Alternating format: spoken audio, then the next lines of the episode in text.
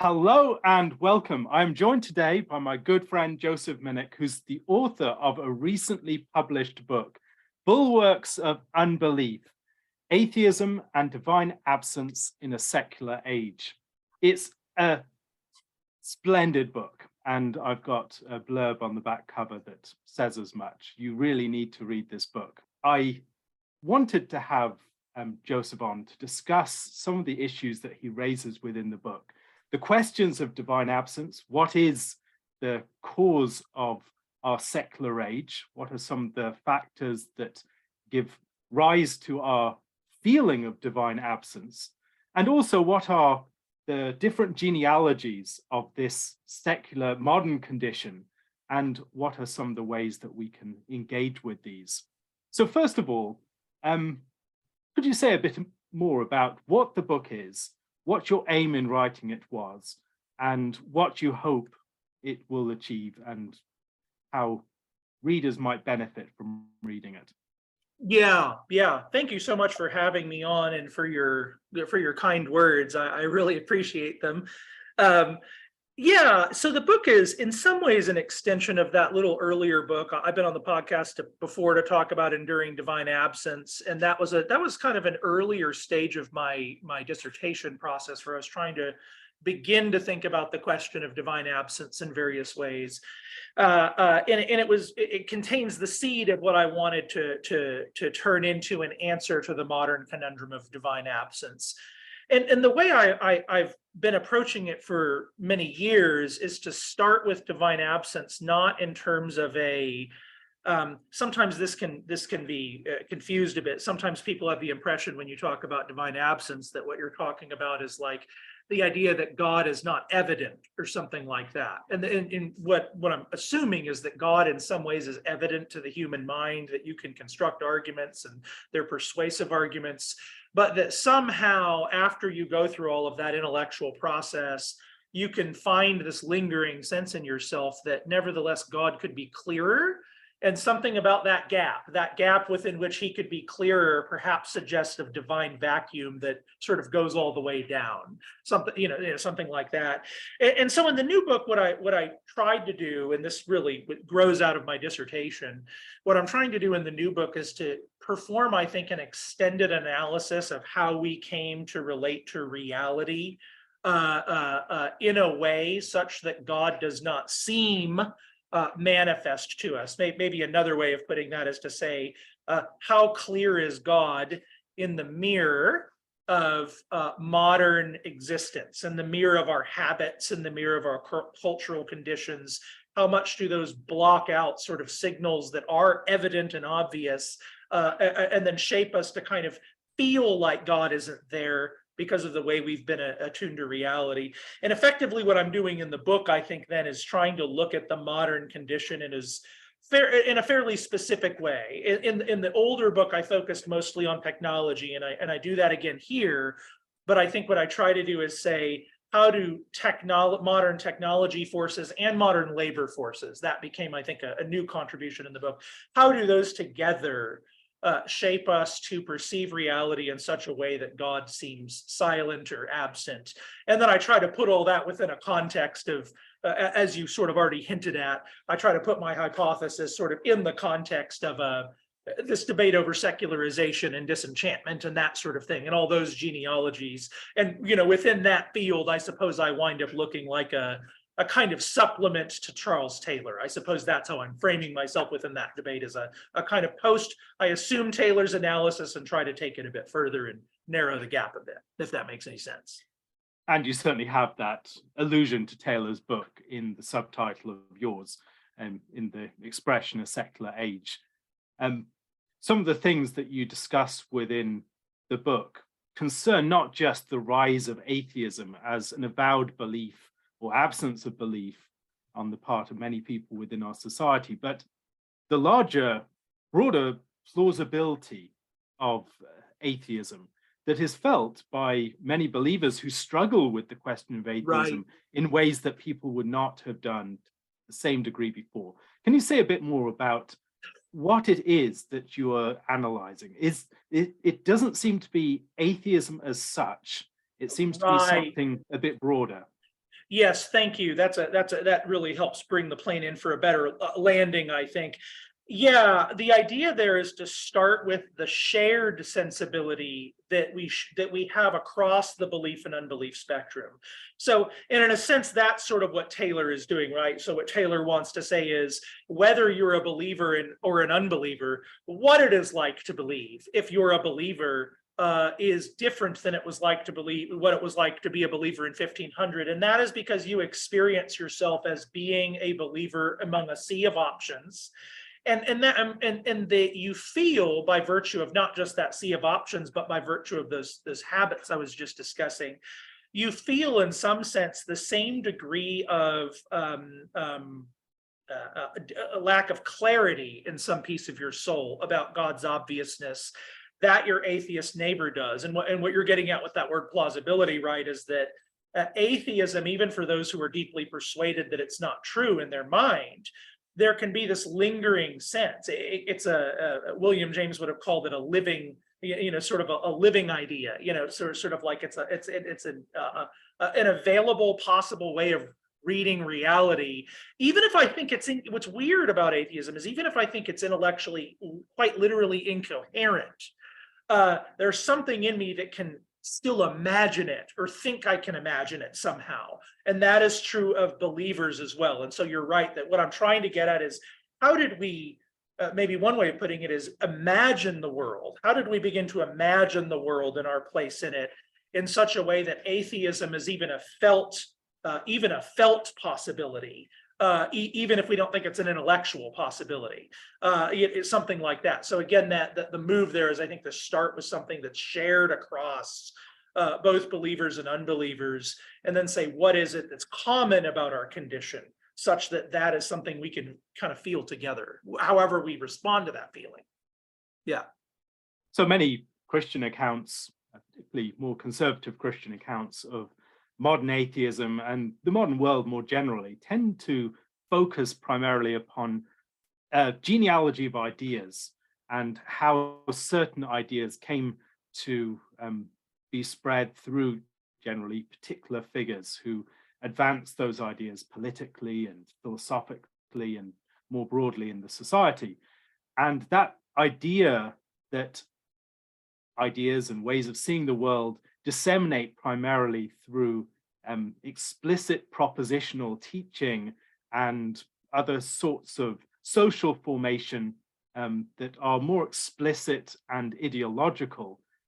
That approach to the genealogy of ideas and ways of seeing the world seems to be quite distinct from the sort of thing that you're doing within this book, which Hmm. has far more of a materialist analysis at certain points, something that people might associate more with, for instance, um, sorts of movements that arise from Marx in understanding the Right. alienation of modern capitalism or something like that, and how certain technological and social factors give rise to the plausibility of certain beliefs. Yep. Can you say a bit more about that sort of method and what it has to offer? Yeah, what are some of the um maybe ways that we can check some of its extremes and who are some of the fellow travelers in this sort of analysis within a more conservative christian circle Yeah, in a way, I would say that this is perhaps where Taylor's influence on me is its deepest. In that, what, what I think Taylor manages to do in a thing like a secular age, even if you don't agree with all of his conclusions, is he's very sensitive to both the material and the intellectual history kind of together.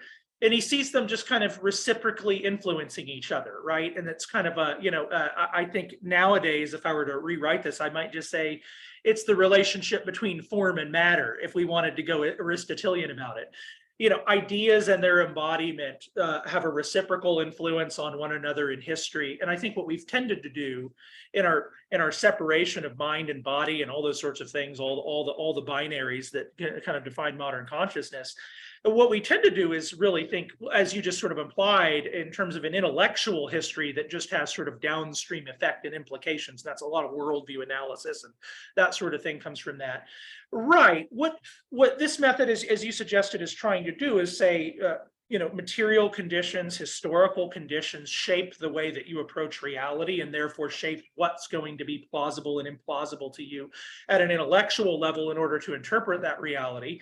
Where that can get dangerous is if you think the, the, um, the, the ideas themselves and the mental constructs themselves, the theories themselves, uh, um, how would I want to put this? When you think those reduce to historical forces, in other words, when you think that historical, for you know, uh, you know, it's just power at that point, right? That of course that became popular at that point because you know, blah blah blah blah blah. You know, we've all we've all seen this is the way people think nowadays when they talk about intellectual history. Everything reduces to some sort of power structure or something like that. Um, I think the appropriate way to get around that again is just to see very realistically and in some ways um, just very simply how in our own lives those two things fit together, how in our own civilization those two things fit together. And it's just kind of, in one way, it's just how human beings work for those two things to come together. And one thing, in fact, to mention fellow travelers, I really appreciated and I think is often missed about Carl Trueman's recent book, The Rise and Triumph of the Modern Self, is he makes two, he, he says a couple of caveats all the way throughout the book. And one of them is, hey guys, this is just an intellectual history. And you can hear, I, I can feel him being nervous about how this could be appropriated. This is just an intellectual history, which is an important part of the story. You can't understand the modern world without the intellectual side of the story. But that intellectual history can't fully be understood, Trueman constantly insists throughout the book, without a without telling this other side of the story of the kind of the material movement of mo the modern world. And it's really the the reciprocal reaction between them that fully produces what we're experiencing. And, and in fact, the reason I wrote out to Dr. Trueman to uh, to write the forward to the book is I, I sort of sent him an email and was like, hey, uh, I think I'm trying at least to tell something like the material side of the same story you're telling. Maybe it's a, a decent complement to your your hypothesis. And so, yeah, I, I guess in terms of method, I'm not too fancy about that. In a sense, I think just recognizing they they they always they're always always always playing with each other. And all we're really saying then is is that yeah some ideas are uh, I, I think I, I I'm remembering uh, um, uh, uh, the taxonomy of William James better. Some ideas are just feel like living options in some locations more than others that does not mean that somebody outside of that location, there's always the exception, like atheism is one of them again. There were atheists who were persuaded atheists before the modern period. They were just very rare because it wasn't a very living option for most people. That doesn't mean it's wrong. and you could say the same thing in reverse. Um, uh, Orthodox Christianity in some communities is not, it does not feel like a living option to some people, but that doesn't mean it's wrong or that nobody, even in those contexts, can be uh, a fully Orthodox Christian, if that makes any sense. Yeah, so your discussion of these things as living options, it seems to some extent that the rise of atheism as a living option might entail the um, at least the contraction of Christianity as a living option. Um, do you think that there's some sort of difference between the ways in which we can accept Christianity as a belief system that we adhere to in some more intellectual way and it as a way of being in the world and living in the world mm. is fully a living option?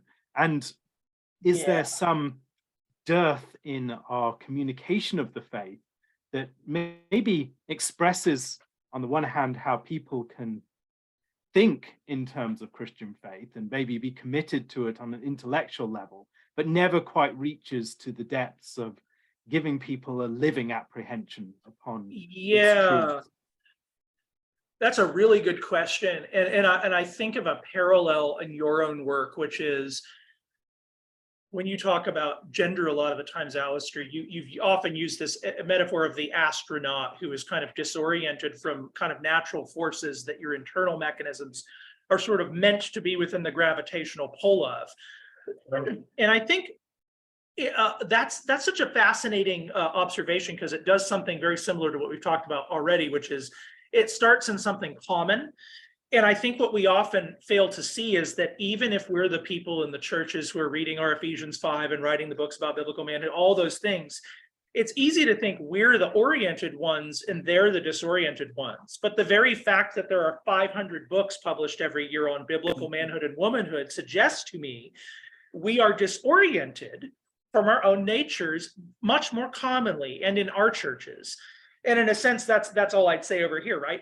Taking that kind of same analysis to the Christian sphere, it's it's very easy to think, well, I've got my apologetics down, I I've got my biblical economics, my biblical this, my biblical that and to fail to see the ways and in fact use that to hide the ways i think that's what the devil wants us to do you uh, consider that a kind of arrival of soul and then that hides over the deeper ways in which you just like everybody else are disoriented from reality in some very basic ways because you live in the common world that everybody else does and it shapes you in ways just like everybody else does and that's kind of like, you know, when you see the New Testament church, you know, it's interesting when you hear the rhetoric of the New Testament, right? It, it, assumes that everybody at church has been very deeply influenced by everything around us.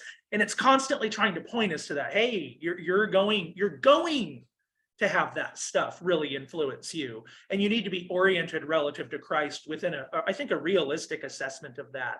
And I think what ideology does in an overly kind of brain trippy relationship to the faith, even though, of course, you and I are literally discussing ideas right now, so we're not against mm-hmm. ideas. But an overly brain trippy relationship to the faith can can leave us with the impression that we have um, can leave us from the impression that we have blocked out all the ways in which we can be deceived and and deeply disoriented. I mean, deeply disoriented to reality in some very basic ways. Yeah. I found um, this interesting when reflecting upon such things as the arguments for the existence of God that really were presented within a pre-modern setting and the ways that we can relate to these today. One of the books that I think you're going to be teaching in the um, summer program at Davenant House in a few weeks' time is, um, if I remember, um, God Seen in the Mirror of the World by yep. Pierre Marie Emonet. And it seems to me that what he's trying to do is to recover traditional intellectual arguments for the existence of God that can often be presented in that sort of key from Aquinas's yes. five ways, and actually trying to give a more existential and phenomenological take upon these that tries to capture them as living ideas um, in ways that maybe um, our reading of Aquinas in abstraction from the larger world within which he was writing and the larger framework within which he was presenting his ideas um, might not give us. Um, and can you say a bit more about how yeah. we might engage in that sort of work? Yeah, I think that is actually a really, really important approach to play for the conversion of uh, the contemporary imagination. One of the things about the proofs that's interesting is you you I think a modern person goes back to the proofs and you and you, you maybe you read them the first time and you're kind of like, does these even work? And then you understand them a little better, you understand them a little better, you understand them a little better. And I think where where phenomenological analysis comes in, especially in a uh, uh, for a civilization that has materialist habits of imagination, and I think we could talk about what that means I think we probably all, whether we think so or not, perhaps have some materialist habits of imagination. And I think a lot of these debates, very basic debates over God and uh, uh, uh, uh over, you know, whether reality bottoms out in mind or matter or something like that. Um, for modern people, my sense is that they uh, uh, getting clarity on questions like that often takes the form of having a gestalt shift. Uh, that is to say, it's not just that the argument works or something like that. It's that you frame, you, you, you realize I have been framing reality in some basic way in this way. And actually, if I just change the colors a bit, or I, or, or I say, oh, maybe this has always been there, and I'm just not glancing at it rightly. So a good example is, uh, uh, you know, um, the idea that we have souls, uh, you know, that, that we're souls and bodies it can take a little because we so think like, well, a soul must be this thing away from the body, and we kind of separate them out or something like that. And so when we're expecting what would an immaterial thing to look like, we're contrasting it to material, and then we're trying to see, can I, you know, can I find that thing? And what a gestalt shift requires you to see is to say, no, you should never have even been expecting that. That's not what it means that there are souls, that there are invisible and spiritual realities uh, actually, if you just look at the iconic material order that you're that is manifesting to you and really experience it in its very textures, then you will see that actually some of these things, this kind of bottoming out in mind, that that something soulish and personal about the world, etc., is just an irreducible feature of anything you can call reality all the way down. You can't, in a sense, phenomenologically get away from it uh, if, if, if you're staring, I, I suppose, in a fine grained enough fashion. And, and in that sense, what I think what you wind up doing is kind of uh, uh, uh, seeing that your default interpretation of what your experience implies uh, is is not only wrong it's that it's not even what you're experiencing. Maybe that's kind of the maybe that's kind of what phenomenology helps us to see is you don't actually even really experience a material universe. Your mental construct is against kind of the very textures of what it's like to be or something like that. And so i think i think what we're talking about when we talk about something like that is is the reshaping of the imagination uh, to grow in to the reshaping of the imagination to to approach the faith and then to be able to see that it's saying something about reality perhaps in a different way than we have kind of arbitrarily been trying to shove it in. And again i think there's that parallel with gender that like what is reorientation? Well it's not um it's not this kind of weird just recapitulation of you know some lists or something like that. Moving through these arguments it's a more deep uh, uh, re self possession of something that is interior to me and my experience, uh, and then performing that. Yeah. And I've found that very much in my work that so much of what needs to be done is this deeper work upon the imagination that precedes what people are looking for, which is definitions, rules, roles. And that's a very narrow range of things compared to the expansive biblical vision that really informs the imagination, your way of being within the world, your understanding of what it is to be yourself. Um, mm. Not so much in a very speculative, theoretical way, but just in this practical being sense. And the struggle to get people to make that shift is can be quite considerable because yes. people often think we know the we more or less know the rules. We can read the Bible and we can see these yes. particular statements and yet, those statements arise from a deep, imaginative way of approaching the world yes. that people have lost, even yes. if they're retaining some of, as it were, it's like a peninsula that's gradually collapsing into the sea. And but there are these remaining stacks. And people think that since those stacks remain, they're still maintaining the truth, but without recognizing what has collapsed and right. Um, be lost in the process.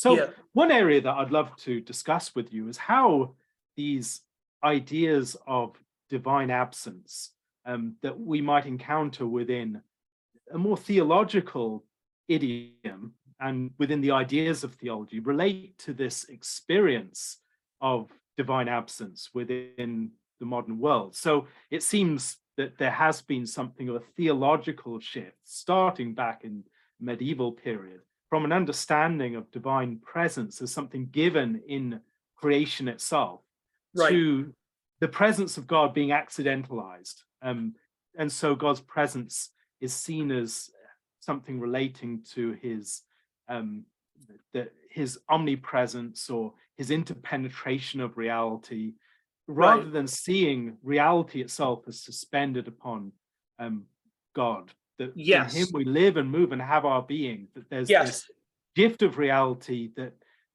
presents the relationship between God and creation in a way that frames those questions of absence very differently. And I'm trying to think about some of the ways you might, um, I suppose, transpose certain of the more felt realities of the modern age into a theological idiom um, that maybe explains some of their implied ideas or the ideas that they're um, Yeah, or, or even thinking about how they relate to the ideas of a more orthodox understanding of God's relationship to his creation.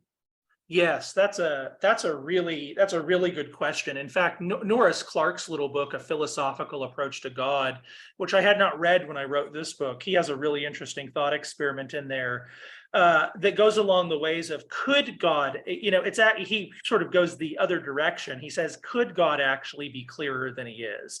And so he does that kind of experiment that I mentioned in, in during divine absence, right? What if God pulled back the clouds? Everybody kind of feels in some intuitive way if God pulled back the clouds and waved every day at three, that we'd all be persuaded of his existence. But what Clarke goes on to ask is, how would we know that that was God? Uh, uh, an advance, you know, if we put our sci-fi hats on, that's an interesting way to kind of generate a thought experiment. If we put our sci-fi hats on uh, and we imagine the advanced species, you know, you know, controlling the clouds or whatever, and can get in. there, How do you distinguish what is possible, sort of in your sci-fi imagination, from what it would mean that God is evident? And what you just said, I think, is the is the primal difference is that the, the evidence of God, the evidentness of God in the classical imagination just is the the shining above the abyss of nothing of things. Uh, God is present in the very presence of things, and He's more present than the present of, presence of things. They're they're they're shadows, almost relative to the fullness of His presence to you. That, that's the old view of presence. Um, yeah, I think what happens, uh, as you've already indicated throughout the modern period, is that, that we cease we cease imagining the universe that way. Oh, let me let me back up. Uh, part of what the argument of the book is, of course, is that that way of imagining the universe and relating to the universe was reinforced by a lived context within which that was a living option a living option reading of the world. In fact, just the default reading of the world. And what we're seeing in the modern period is uh, the world be related to in a different way where that's a bit obscured. Where now, where now there's this gap between, as you just kind of put, it, I like the way you put that. Presence just becomes kind of this thin veneer of omnipresence throughout these things that don't otherwise have God's presence. And this is the modern thing. We always have to reattach God to creation uh, in some way. We have to reattach God and value, mind and matter, whatever it is. Um, uh, right. And, and that generates then a way of relating to the world where it doesn't seem in itself to bottom out in mind. It's just either evidences or doesn't evidence mind. And so you get to the intelligent designer thing. Um, yeah. And so uh, what you see, I think, is a shift from uh, old divine absence rhetoric in the context of the world you just mentioned is generally just a question of theodicy, right? I mean, it's generally just them saying, hey, God is not here in the special sense of presence. In other words, it's saying God is not present in a helping me way. He's he's here metaphysically, uh, but he's not here helping me right now, and I would like him to be here. That's the Psalms. Uh, and right in the modern period, uh, through that kind of orientation to reality uh, uh, that obscures some of its signals and then creates what you might call a more phenomenological sense of divine absence, which is now the world doesn't feel obviously and immediately uh, like the shining out of God Himself in some way.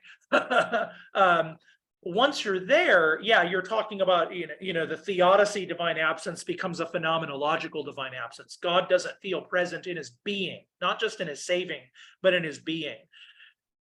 How does that maybe get reconverted into a a, a, a theological how yeah how do we kind of put those motifs together and, and think theologically i think that's what dietrich bonhoeffer is trying to do at the end of the book is to say um, uh, th- that that quote he has about man coming of age in the modern world, very controversial. You know, it's been used in all sorts of uh, all sorts of wrong ways.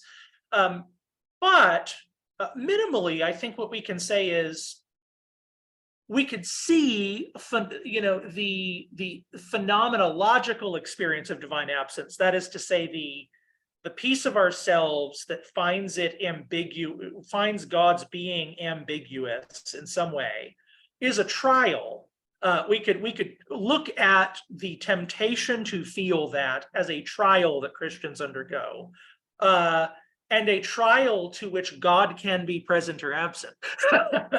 and so you do get back to the theodicy because the answer to some of this is, Lord, help me. It, it is actually bring, save me from disorientation to reality in a sense. Uh, uh, and I think he can and does. Uh, and so I, I, I, very deeply do think you can put these together in a sense through the, the motif of trial, uh, because it is it is something of a trial to be this disoriented from the from from how creation mirrors God, uh, and you can't just get out of it. You have to go through it, and um, I think God can minister and be present to us uh, and persuade us in that. Can you say a bit about the concept of, I suppose, the word you use is technoculture at various points, um, the sort of technological framing of our reality that we inhabit, and how that particularly makes it difficult for us to um, recognize and, and feel God's presence? Yeah. Yeah, that's a that's a good question. Um, techno, I use the term techno culture just to emphasize um, uh, often you can have, just like you were saying, we can have this kind of idea centric narrative, everything is downstream from ideas. Well, you can also kind of have, a- like, as we've mentioned, a material culture narrative and everything's down downstream from material culture. And that's especially true of kind of analyses of technology, where it's, uh, and even in uh, maybe some conservative rhetoric about technology, where even if we are not technically against technology, it can become kind of a- an actor in itself, a bad guy in itself. Uh, and, and I'm trying to avoid that. And so the phrase techno culture is to always pull together when we're looking at technology and its impact, we're really always looking at technology as it's used and appropriated by, by a people. Uh, uh, and, and you could talk about how is it going to tend to be used given human nature and all those sorts of questions. But right, it's it's how it's going to tend to be used by a certain given people. And in the book, as, as you well know, that's going to wind up meaning looking at technology in its relationship to modern labor. Uh, uh, and, and, and the way that that conversation sort of gets pulled out overall is to say, is to contrast effectively, what does God seem and feel? What does God, um, how manifest is God in the mirror, you might say, of this subsistence agrarian existence? And how manifest is God in the mirror of this kind of uh, kind of wage slave, highly technologized existence, modern technoculture. Um, uh, and, and what you have to do to kind of answer that question, I think, is to say, how do how do we get kind of our deepest readings of reality mediated through our, our experience? And so the thought experiments become things like, right, if you're living in a place where everything around you, you're subject to, you're dependent on, you have to navigate around trees and grass, even animals and other people as agents. Everything is acting on you that's stubborn uh, you have to resist it. You also have to know it really well. You have to kind of kind of know it almost like a person in some sense. In the mirror of a whole existence where the, the personal, the agentic is just never not there, even in the created order, in a sense, you don't have to be a philosopher. It, it, it's just tur it's it's turtles all the way down of that. It's agency all the way down. And what happens in the materialist universe, I think, is that we we create a society in which the the innate forces of nature are kind of suspended technologically. So everything's you know i walk down a street i don't have to worry about the terrain i can get in an automobile and it's all kind of tailored for me and the agency of the world itself. One way of putting that is the agency of the world is numbed and obscured a bit. But then in modern labor uh, your agency is obscured a bit. You're doing things, but the connection between person and labor, which has been the way we've connected to the community and to the earth, and and and and, and then what that does to community systems, where the way the most agentic thing we've ever ever experienced is this right here. It's people. But in as much as we even suspend the historical ways in which the agency of people gets intermediated between each other. What we're doing is we're taking things that have been ordinary ways reality has uh, mirrored the, the agency all the way downness of things to you, and we're putting in its place non-agency. Passive, your passivity, the passivity of the world, and what does the cosmos, in a sense, imaginatively look like? And that turtles all the way down set of mirrors. And then yeah, it's materialism. I mean, it just, it, you know, materialism at an imaginative level, I think is just an, an exegesis almost, or an, imaginative exegesis of our own habits and cultural orientation.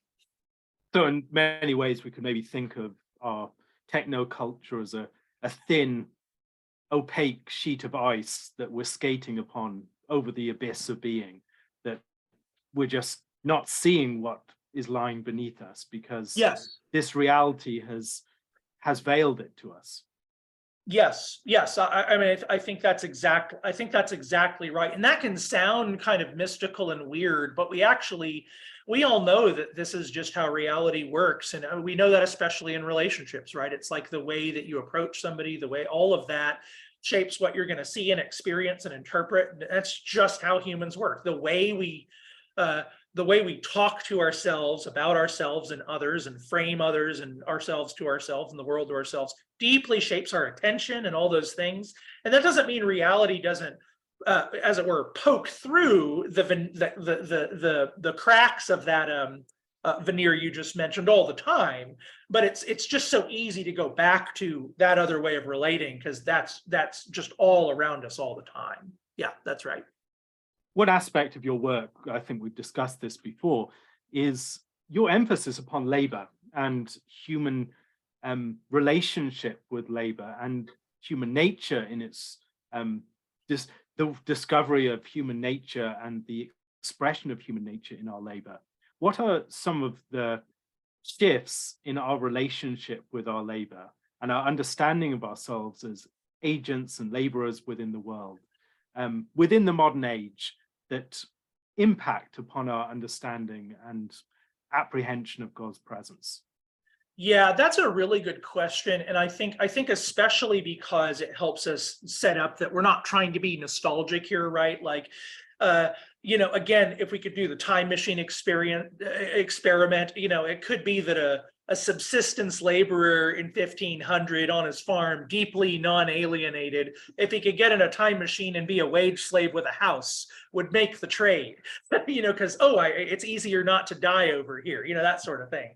Um, but nevertheless, yes, the the basic argument is that historically labor has mostly been subsistence labor. You know, the average human experience is uh, to work not not always for wages. Like I think what's really hard for modern people to understand perhaps is the, the the unique role that dependence on money plays in the modern order money has always been around and trade and bartering and people have always had currency or not i say always but there's currency is a very old thing.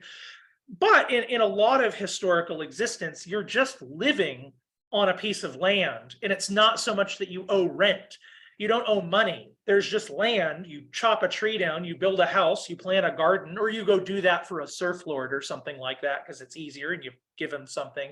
But for all practical purposes you you you possess your own project. Now it might be a miserable project. You might not want to be a farmer, but why you're doing that is deeply connected to your life and meaning. Well, if I don't, then I'll get rained on and I'll die, and I need food to live. The the mean the the connection both between me and my work is immediate, and the connection between my work and my life is immediate.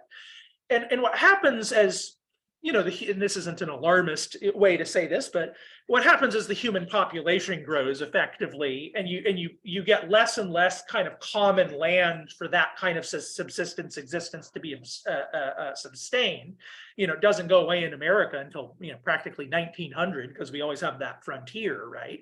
Uh, but for all practical purposes there's very little frontier uh, that what it does to the human population is shift them, generally speaking, over, you know, this is centuries, a centuries long process.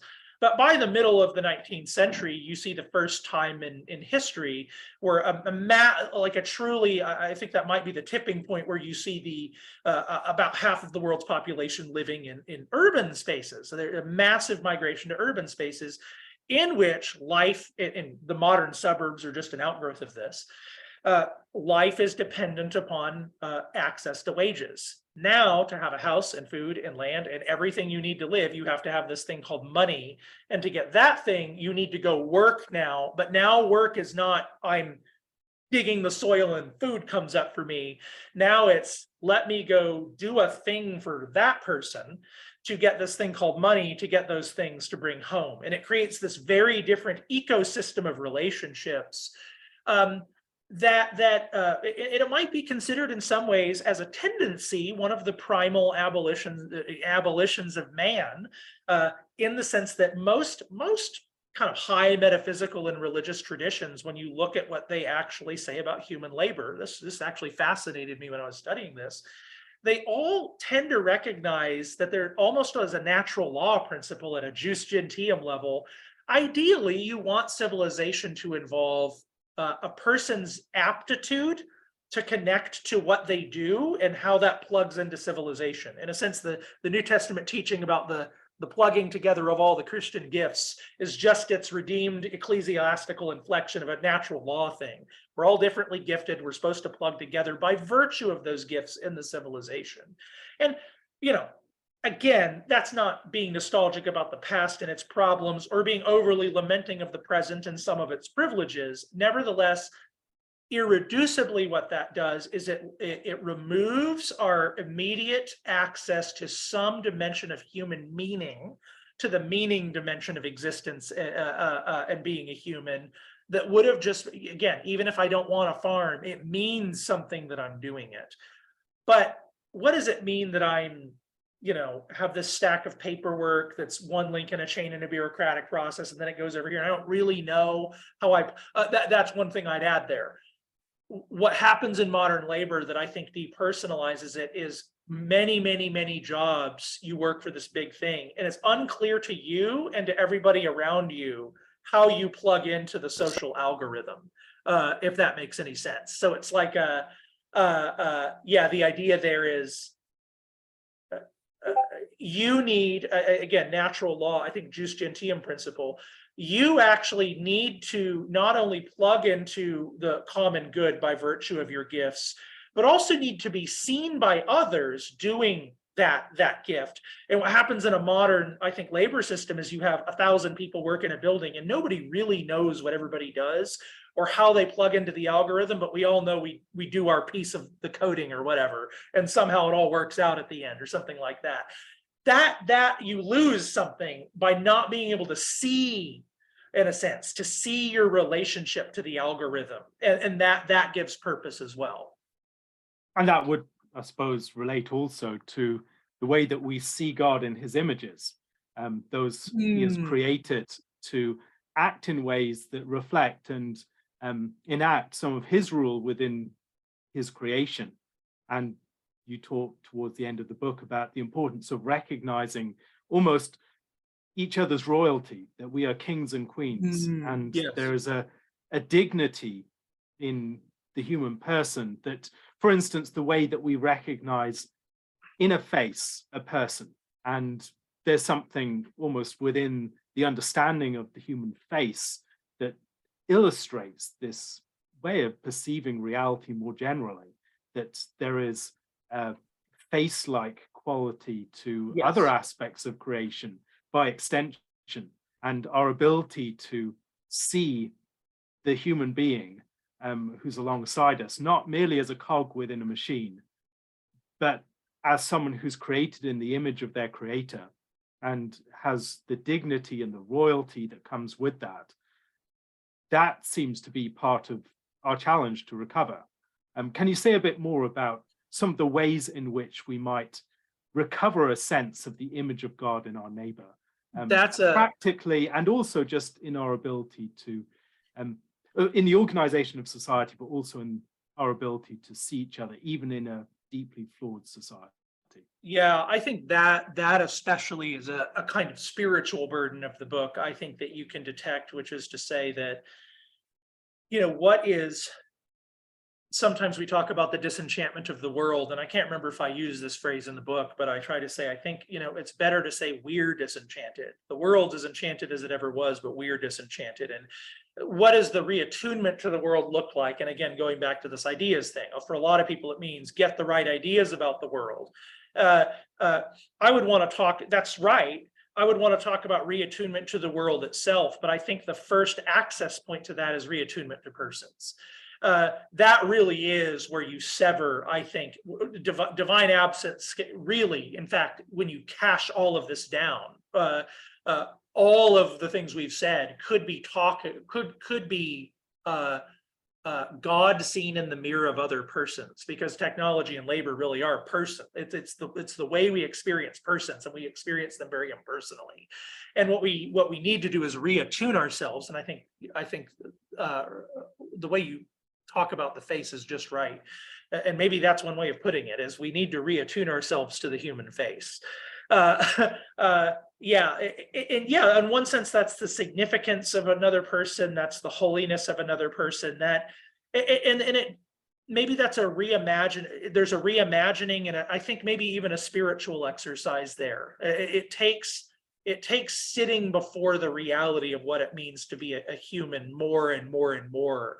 I think to fully see the significance of what, what, uh, you know, people in the tradition will talk about losing a human is like losing the whole universe because of something unique about the human that's open to the whole of things. There's something really, um, to be revered in a sense, uh, about our co, those with whom we share co-dominion. And maybe that's another way of putting it is I think in the ideological sphere, what can easily happen is, oh, what, what's good for the world is for things to work this way, and then humans will flourish.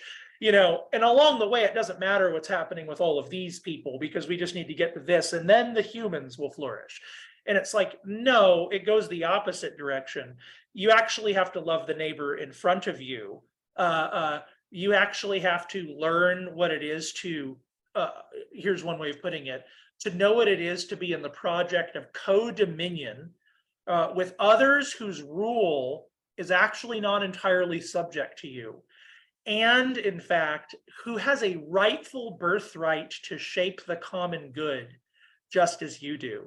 That sense of self-limitation, in a, in a sense, I think is actually very crucial for recovering that, which doesn't go against just war or anything we can talk about that's complicated. But the idea of that is kind of a default posture that that's a king and a queen, and my doesn't mean I'm not. But my reign is limited by theirs, and I come as a a co-ruler and a co-negotiator. And I think re, uh, re, uh, that is to me the ground zero of re-enchantment is to recover that facial sense of between people. And then, you know, and that's why, you know, when I, yeah, yeah, I think I, I think I just say that. I think of, you know, I talk about Daryl Davis a lot, that, that African-American who, a- and I think like, there's something, uh, you- I could almost just say, look, that's magic. And it was mostly not ideological. It was mostly literally getting two faces together and stubbornly doing that. And it re-enchanted the world, I think, radically transformed the spiritual imagination of, of many people. And uh, I, I like what you said about reality uh, having a, a certain facial quality, because I think it puts together what we were talking about earlier, that creation is an icon of God. One way to real, one thing that attunement to the human face gives us, I think, is a uh, not an instance of reality, but actually a paradigm of reality. Probably the first thing the infant sees is the face, uh, or something like, that. you know, you go out in the world, very quickly you're staring at mom's face, right?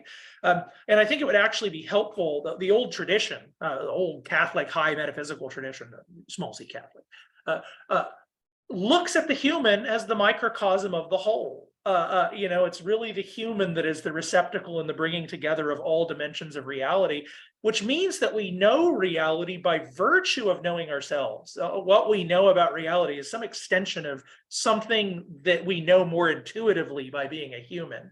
And in that sense, I think you could say, e- even if the human face is kind of the parrot, Jesus face most of all, is the paradigm sort of central figure of reality. Uh, when we look at anything in the creation, we are looking at something facial uh, in the sense that it bottoms out in mind. something is staring at you in a sense. Something is confronting you from a mind by virtue of whatever you are encountering. And in that sense, there's a facial, personal, almost uh, quality to whatever we experience that that reflects all the way back up to God. There seems to be a lot of what you're saying that resonates with the work of, for instance, someone like Owen Barfield and his discussion of original and then final participation this Mm. changed relationship to reality, which is not just trying to recover what was originally the case, but trying to it, arrive at that in a different mode. And in talking about enchant, re-enchantment and in recognizing the face, it seems to me that there's a sort of false re-enchantment that we're really struggling with in the present age with things like artificial intelligence, which Mm. presents a false face, which is humanized we think about as having intelligence, as um, we ascribe human agency to artificial intelligence. We talk about it answering, or we talk about it um, Yep. thinking, or we think talk about it as an intelligence, or, and in many other ways that humanize.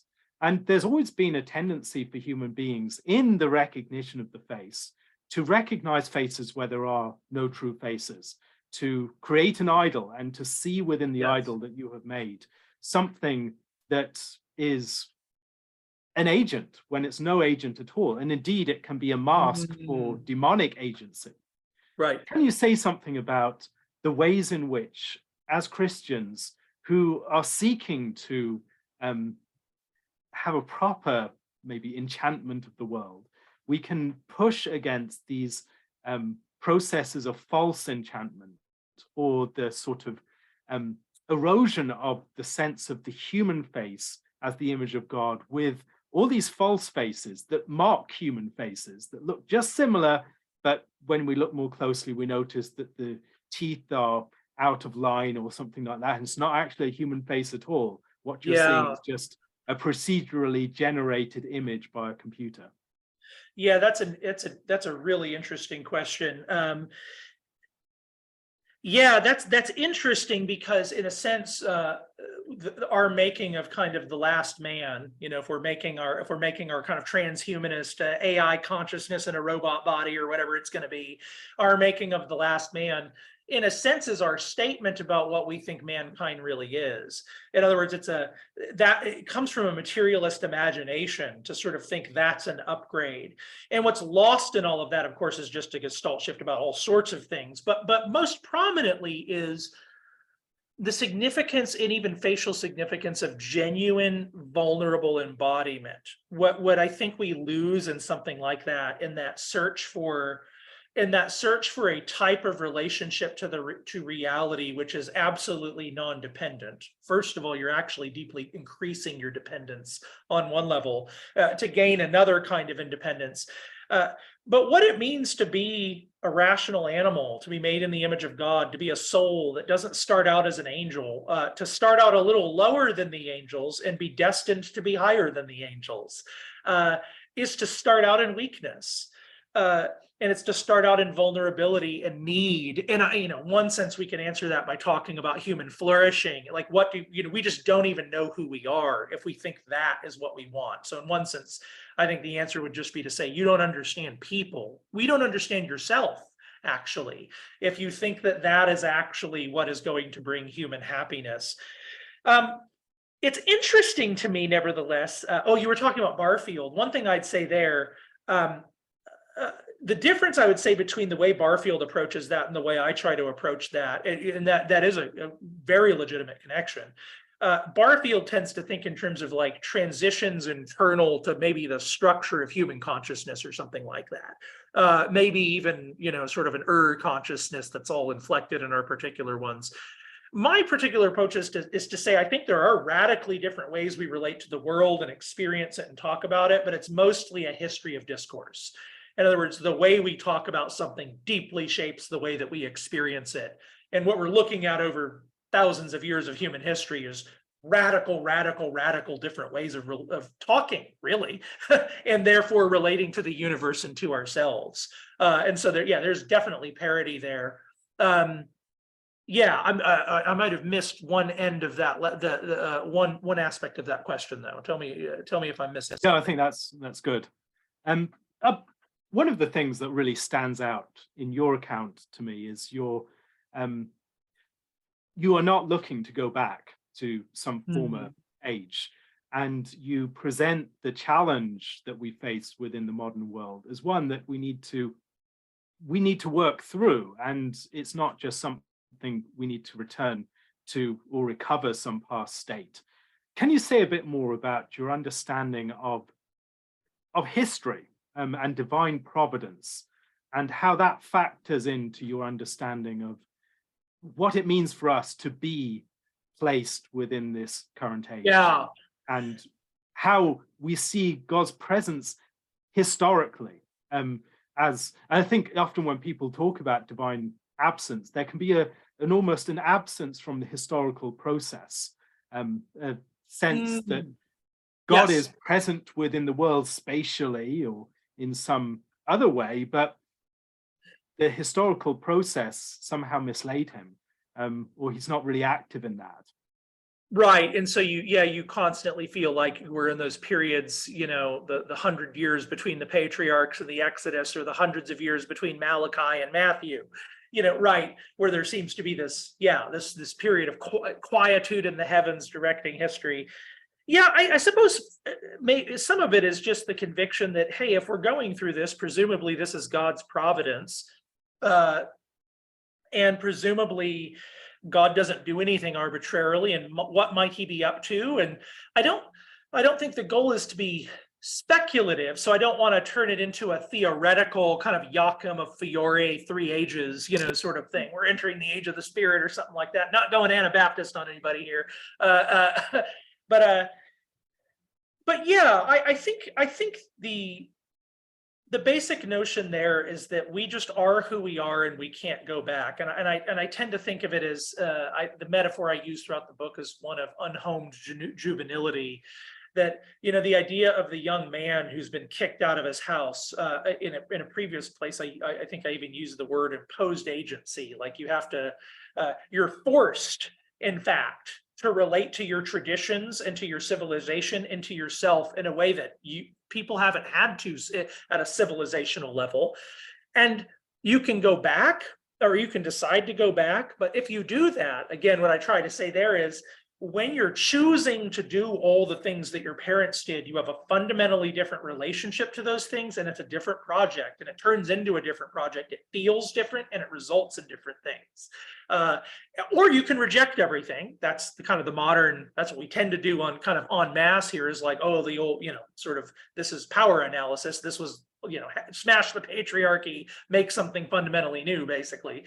Uh, yeah, it- you know, you can hear the tertium quid coming, but you know, one option of the unhomed juvenile, it's how most of us live our lives is we take a lot of things from our parents. Uh, we repeat a lot of the things we parents do and we re-inflect it in a new circumstance and we move toward the future. And really, yeah, I, in a sense, all I'm trying to argue in toward the end of the book there is things have changed so much and we have changed a lot and that's very important because a lot of people think if i just i can go back and be like my 17th century ancestors and it's like no you can't. You're not them in so many ways that it's just not even funny.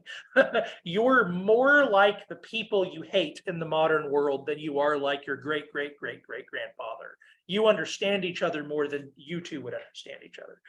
Um, and i think i think in some sense, then that's just coming from a reading of what it means to be alive and how much civilization has impacted us, and then wanting to say, also, let's recognize some goods in the modern world. There's a lot of goods, a lot of opportunities. Uh, you know, um, there are losses. So, you know, one thing I'd want to say is like, yeah, there are things that feel like it would be an advantage to have that we don't have. And we're allowed to say that and, and lament that even to some extent.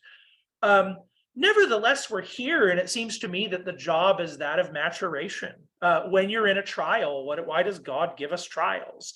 He gives us trials, and this is all over the New Testament. Trials are for the sake of maturation.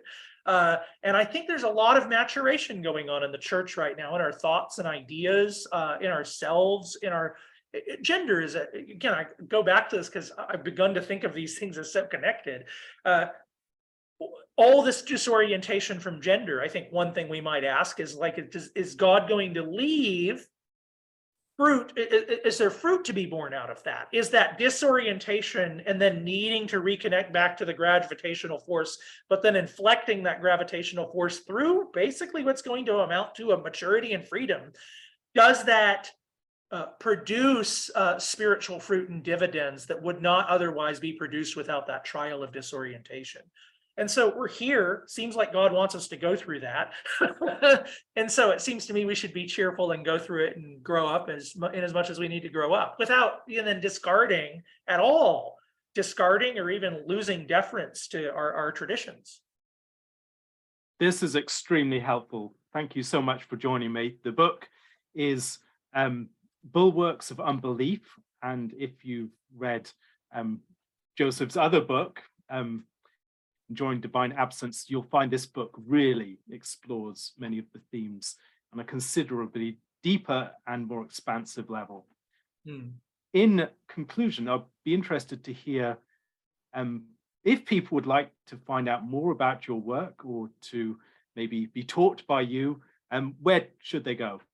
Yeah, so I teach I teach uh, philosophy classes uh, at Davenant Hall near Alastair. Our, our offices are only a couple of states away from each other, uh, but I teach it. I teach at Davenant Hall, uh, uh, one of the main faculty there, mostly philosophy courses like philosophy for theology. Um, I'm teaching philosophy of modernity, so a big, just a whole class on reading theories of modernity. Actually, yeah, yeah, we'll do that this summer.